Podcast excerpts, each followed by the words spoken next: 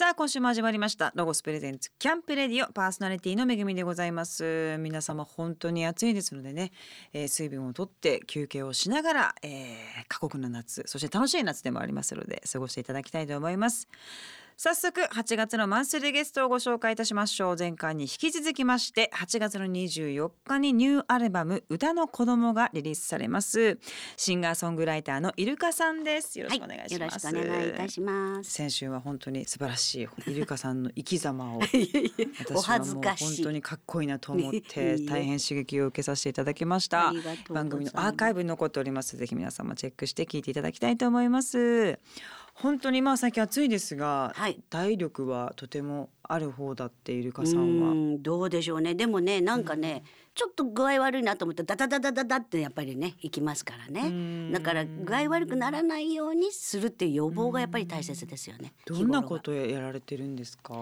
どんなことやってるんだろう。いやでもねあの歌を歌ってなかったらこんなに健康には気をつけてなかったと思うんですよ。いやそうですよね、はい。やっぱライブというものがあります声ってねもうとにかく絶対嘘つけないんですよ。よくご存知だと思うんですけどだからもうあの他の方に気が付かれなくてもあダメだなって自分が思うようなことで歌ったら申し訳ないでしょ。だからもう万全にしとかなきゃいけないっていうのがそれはもう常に年間通じてなんですよ。だからそういう思いがないと自分をこんなに大切にしないんじゃないかなって思ってね。ね。だからツアーが終わってちょっとあとしばらく1ヶ月2ヶ月休みだどっちとわざと「えー、ウェーウェー」とかいう声出したりしてみるのそ ううう解放されたい それだから爪バチバチバチって切っちゃったりするへー。ちょっとなんか自分をこう解放しえてい縛られてないぜ。い可愛いですね そんなことぐらいでね本当に。でも気持ちがまたね それ切り替わると言いますか。それでねだんだん近づいてくるとね夜中にうーん歌詞忘れたみたいに夢を見たりするんですよ。まだそういう感じですか。りますよ。あります。思い詰めてんですねそうそうそうすごく。でも歌おうと思って全然声出ないどうしようみたいな夢見たりしますよ。そうですか。でみんな同業者みんな同じこと言ってるそうです でかみんな同じなんだなと思ったらもうおかしくなっちゃってね。そんな長くやられててもやっぱりそこの追い込みっていうのそはうそう。やっぱりあのほら人前に出た時はもう立ったら誰にも頼れないわけですよ。はい。ですから。一人ですもんね。そう。だもう周りにはもちろんサポートしてサスタッフもメンバーもいっぱいいるんですよ。だけれども自分がやることに関しては自分しかダメじゃないですか。声はそうですよね。だからねその時にあああの時なあんなことしなきゃよかったなとかね思うようにするんですよ。なあると思う。その時によく覚えとかないとねそうこうやりそうな時これをやったらあそこで後悔しますよって自分が言うの。なるほど。でももうお酒とかそんな飲まない最近は飲まないけど昔はね毎晩一生以上 もうすごいですよ。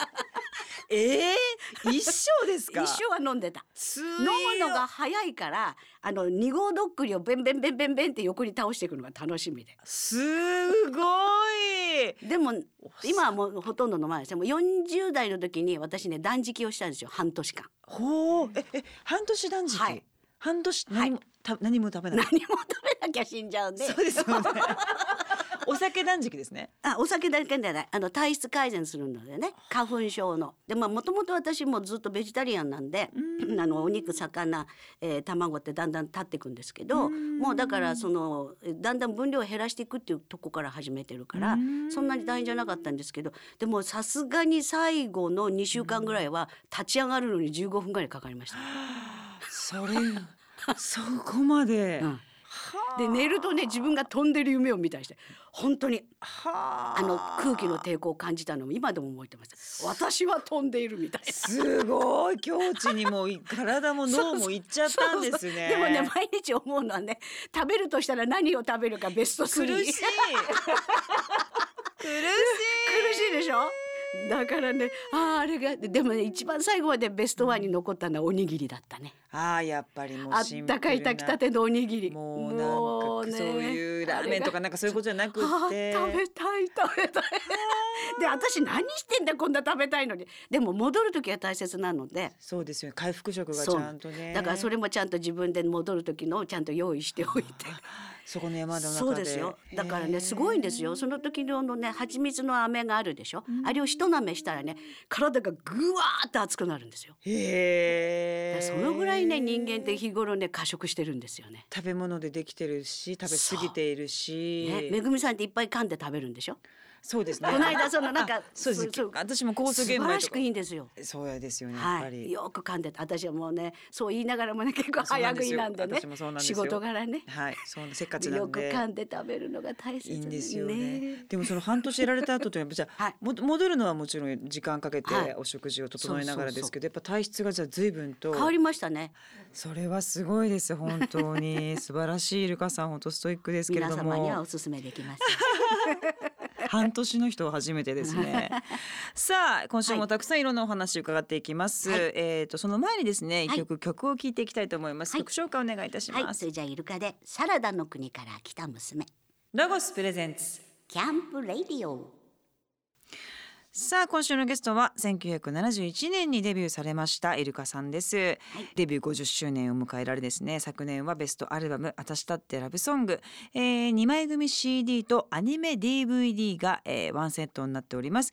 冬の贈り物イルカアーカイブボリューム7そして8月の24日には待望のニューアルバム歌の子供もリリースされます、えー、アニバーサリーイヤーに本当にすごくたくさんいろんな活動をされております。さて今週はですね、えーはい。アルバムのお話、えーそしてイルカさんのこれまでの経歴についていろいろと伺っていきたいと思いますが、はい。えー、とまずアルバム今回の、まあえー作品っていうのを、まあ、ね。50周年という特別なタイミングでリリースされるということもありまして、何かそういう思いを込めて、えーお作りになった背景というのはあるんですか？そうですね。まあやはりまあ50周年なのでね。だからといってあまり重たいものでもなというふうに思ってであのタイトル曲になった歌の子供ですけどやはりいつもねあの自分の、うん、そのノートにはいっぱいいろんな言葉がバーって書いてあるんですけどね。それが曲になるものもあるしそのまま眠ってるものもいっぱいあります。はい。で曲になってもそのままのものもあるんだけども、うん。まあ、アルバムの中でレコーディングじゃこれって言った時にはもう私の手元から離れていくんですよね。そこからなんかねあみんな巣立っていくなって思うと本当に子供のようなね気がしてね。な。るほど。で皆さんの胸の中で育ててもらってねってなんかお嫁に行ったね娘のようなね感じもあるんですけど、はい。そういう気持ちがねなんか昔からずっとあってね。だからまあそういう子どもたちにも感謝の気持ちなんですけどみんなとのこのつながりを作ってくれるね存在でしょ。だからまあなんなんとなくふわっと歌の子供っていうすごく素敵なタイトルですね。感謝のねうん、ぜひ皆様このアルバムねチェックしていただきたいと思います。イルカさんのたくさんの思いとですね、そして50そうですね。周年というもう特別な作品ですので、えーぜひチェックしていただきたいと思います。さあそしてですね、まあ50年というこうこのまあ歴史をはい。少し、えー振り返って伺っていきたいなと思います長いよ。が、長い。デビューされた当時に、えまあ、女性がギターを持ってうんうん歌うっていうスタイルっていうのは、そもそもそんなにはいらっしゃらなかったそうですね。私とねちょうど同期って言うと逸話真由美さんとかねはあ。リリーちゃんとかねはあ。ぐらいですね。あとちょっと上にトワエモアさんとかね。はい。なるほど。当時としては珍しいスタイルでデビューされていたっていうことは、活動のしにくさというか、認知の受けやすさみたいなのっていうのはどんな感じだったんですかその時は、うんあんまり私女扱いされてなかったの。そうえどういう そうですか？もともとね夫と二人で歌ってたんですよ。あそうですか、はい、でその時にねあの男女のねデュエットで歌ってるつもりだったんだけど男の二人組だと思われてたの。結構声低いしええー、そ そんなことあります？そうですよ。それでね大体その当時って、ええ。女子はみんな可愛い格好してたんですよ。はいはいはい。ちゃんと。まあなんか女の子ってロンロングヘアとかさらっとしたりとかねうん綺麗な格好したんだけど私大体まあ自分が好きで着たやつがオーバーオールのドーンとしたのとその金縁の丸眼鏡とか薬予防をかぶったりとかして歌ってたので遠くから見てあれ男か女かってみんな言うじゃないですか。そういう時代ですね。それでね、うん夫がほとんどねリードボーカルで歌ってたんですよ。夫は高い声なんで、私いつも下のハモで「おーおーおーうー」って。ほとんど歌わせてもらえなくて「うー」ってうなってたから。だからね、そうですかあれはなんか男じゃないかって言われてた。へえ、面白いですね。おかしいでしょ？面白いですね。あの初めてねあの CM 放送やった時も、ええあのイルカって人は男ですか女ですかって質問がいっぱい来たね。どう失礼です。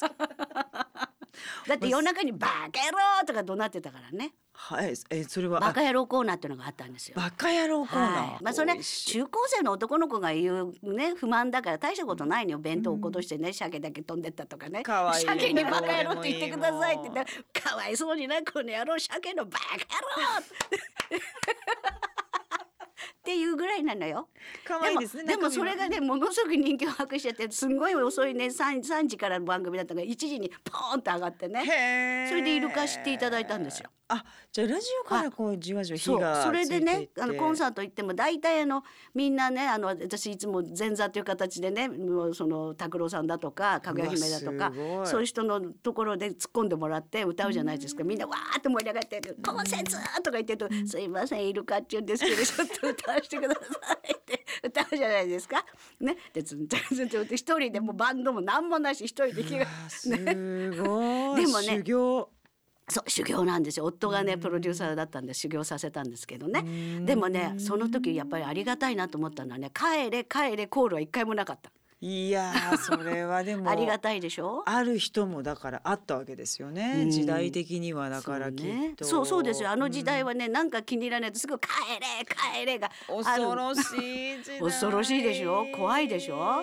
そういうそこに女性で一人でそう戦ってたっていうでのは。もなんかなんか勇気にもならないようなへへんてこりんな子が出てきて 歌ってたからだと思うんですけどでもそれはやっぱりねうん。そのアーティストにはそのアーティストに見合ったオーディエンスの皆さんがいらっしゃるんだなっていうことをすごく肌で感じたんですよ。だから皆さん温かいすごくななのでまた今度は一人で来れるようになれよとかね声かけてくれたりねうんしてね。ねありが。それでまあその深夜放送でイルカを知っていただいてからは出ていくと最初にイルカと声がかかるようになった。あ、すごいですね。それでやったぞって。じわじわそうやって自分のこう状態がライブで如実に感じてたってことですよね。ラジオの力でございます。そして名残雪がはい。爆発ヒットして、そしたらまたこう変わっていったんじゃないですか。ああそうなんですよね。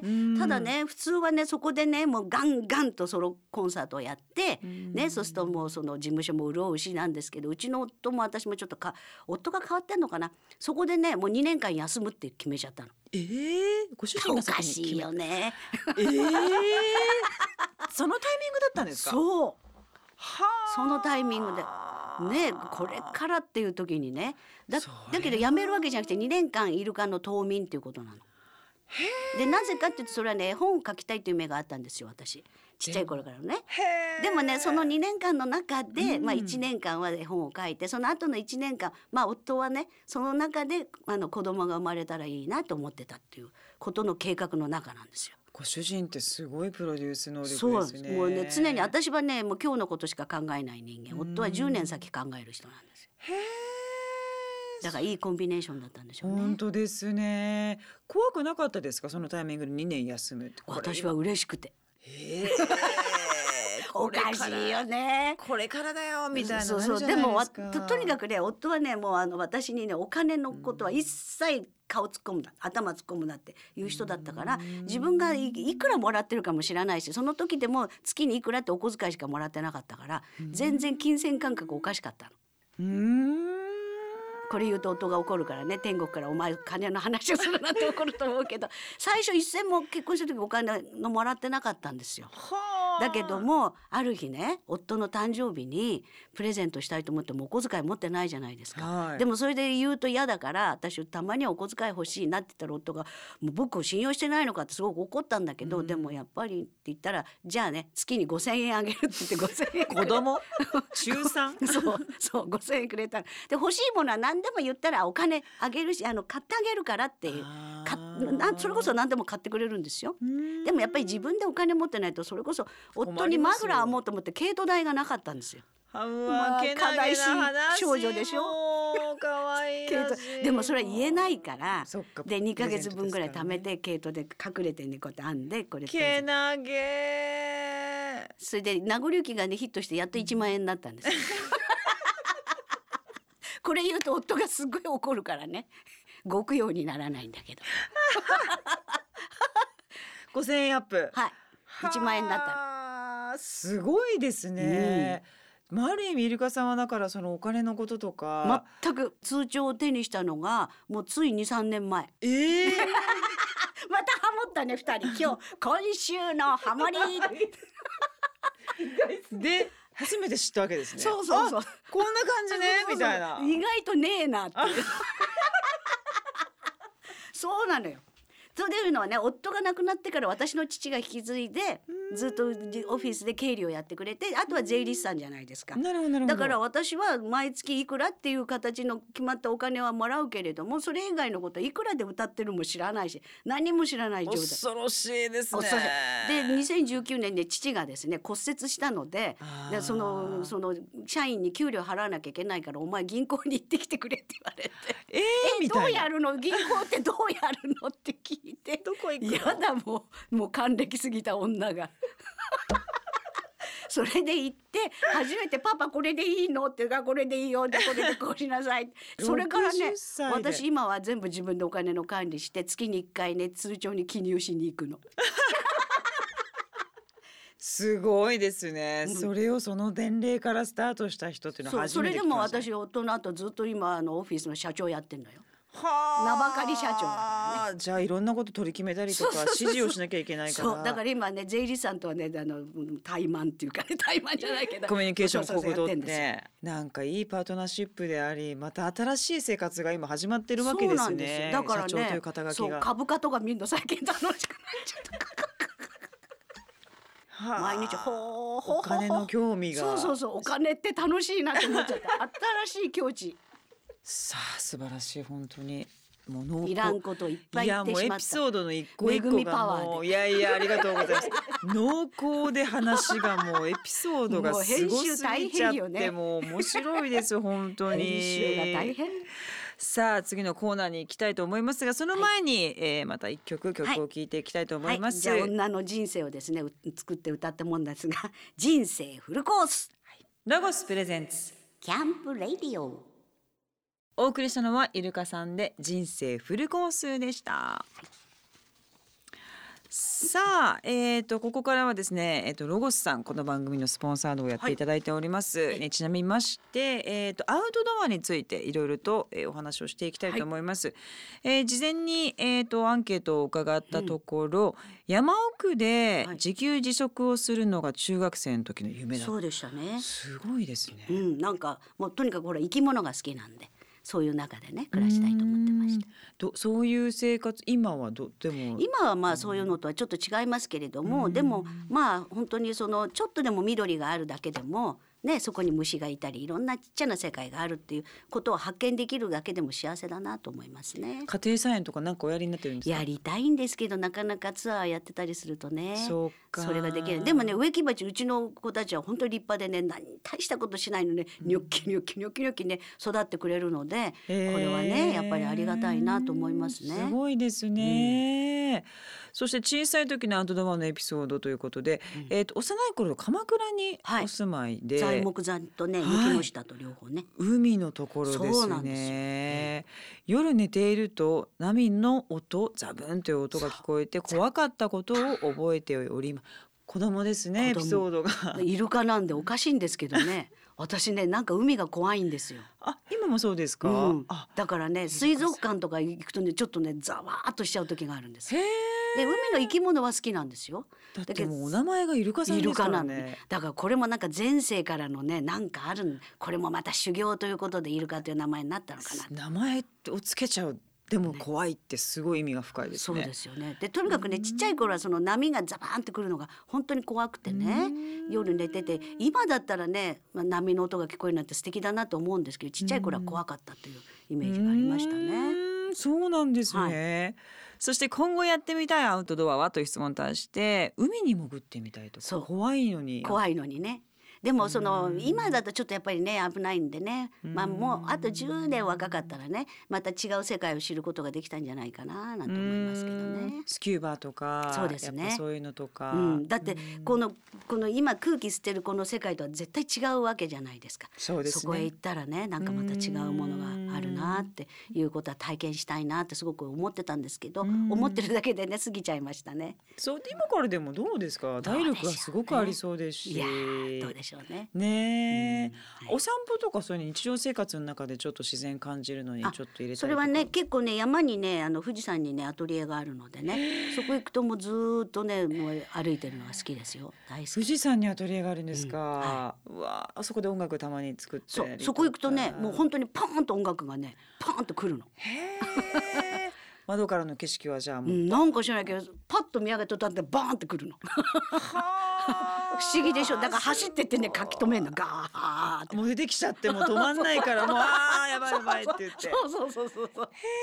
不思議ですよね。なんなか不思議なパワーがありますよ。いやまあ富士山のまふもとはそりゃすすごごいですよ。もうそう空気がいいし水がいいでしょ。最高です本当に。だからよく眠れるしね。んもういくら食べても食べてもお腹すくの。へえで飲んでも飲んでも飲めるってみんなが言うの。お友達が来ると。本当に。あそうですか、うんすごいパワーですね。いいですね。やっぱイルカさんはやっぱその環境問題にもすごく向かれてるんでそういう場所で作った音楽っていうのをなんか届けるっていうのはすごいいい流れというか。やっぱりその土地に持ってる力ってすごいなと思う。私はちょっと話膨らんじゃうけどずっとあのバリにかいバリバリ島ねに通っててであのその現地のねあのバリ人のお宅にいつもホームステイしてるんですけどそこ行くとまたねもう日頃とは全く違う感覚になるんですよ。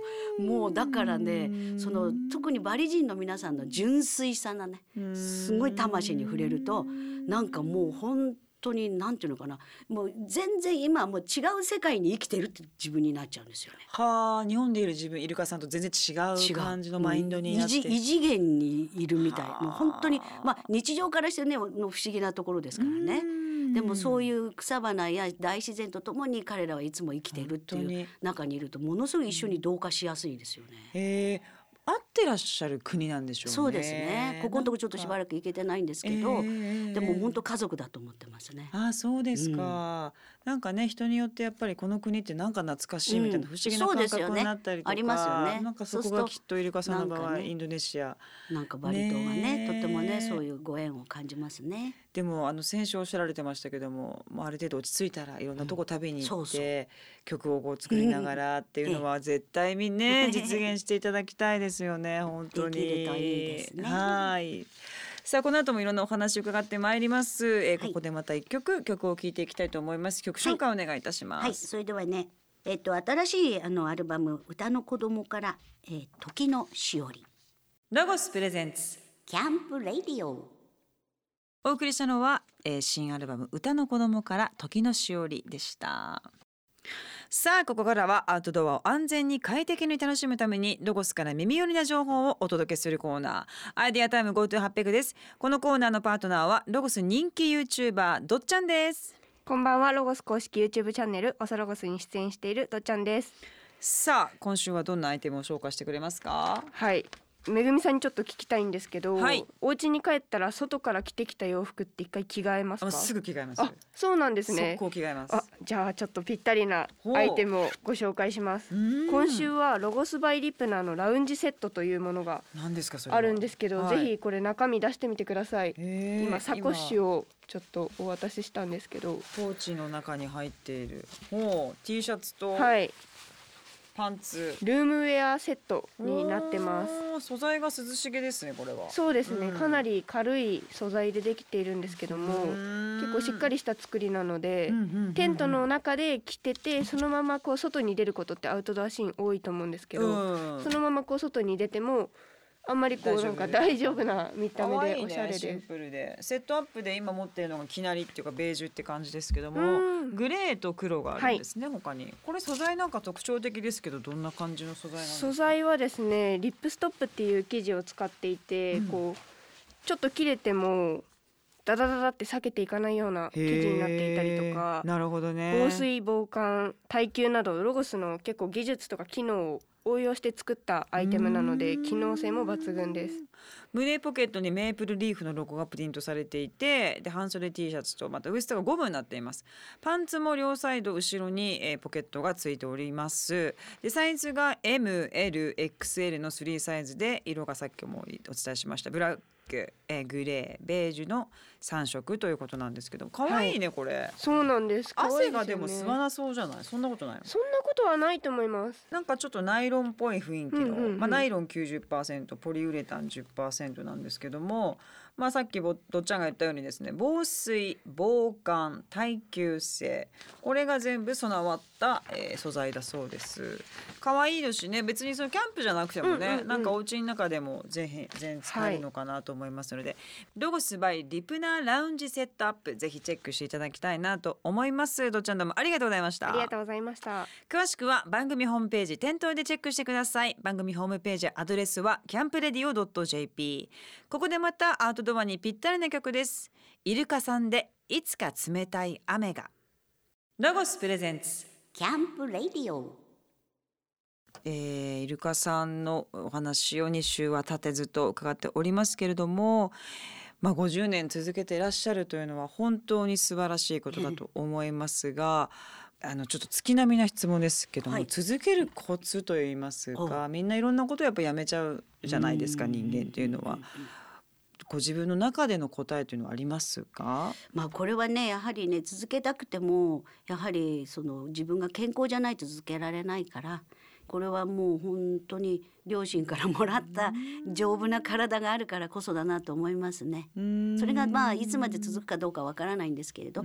でもそれやっぱり大切に大切にねいつもねだからあのその自分のその肉体はねとにかくお借りしてると思ってるんですよ。はい、でうちのおばあちゃんいつも言ったら借りたものは元より綺麗にして返しなさいって 言われると粗末にしちゃいけないでしょ？だから自分の肉体もお借りしていると思うから今自分が行動するにおいてもあの使わせていただく乗り物のようにねろんな機能として使わせていただいてるんだから、はい、それをより磨いてね最後にお返しする時に「ありがとうございました」ってちゃんと言えるように日頃からこうねしとかなきゃいけないなっていう気持ちだけはありますね。素晴らしいですね。やっぱもう体が資本で体があってそこに気持ちがやっぱついてきますからね。そうですね。きちんと体のメンテナンスと自分をこう敬うという自分、うん、時間というのはすごく大事だなと思いますけども、どうですか？50年ま続けててすごい良かったなと思うことはたくさんあると思うんですけれども、はい、今お答えできる良かったことって何かありますか？良かったことね。まあやっぱりいろんな方々と知り合うことができたっていうことかな。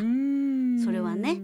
こういう仕事してなかったらなかなか出会わない人の方が多いかなと思うんですけどやはり人に会うということも一つの仕事だと思って今日もねこうやってめぐみさんとご縁いただくっていうのは画面で拝見してても会うことなんて普通なかなかねそうですよ、っぽどのことがないとね、えー、だからこういうご縁をいただくことがとても多くてそこからまたなんかねいろいろなつながりが出たりね、ね。うん、だからものすごく一期一会っていうことがありますけど、うん、本当ご縁をねだからコンサート会場にいらした方々ともみんなそうだし。うんそのだから生きてる間にねどのぐらいの人に出会えるんだろうかと思うともうこれはもうできるだけいろんな人に出会えたらそれは幸せだろうなと思いますね。素晴らしいです本当に。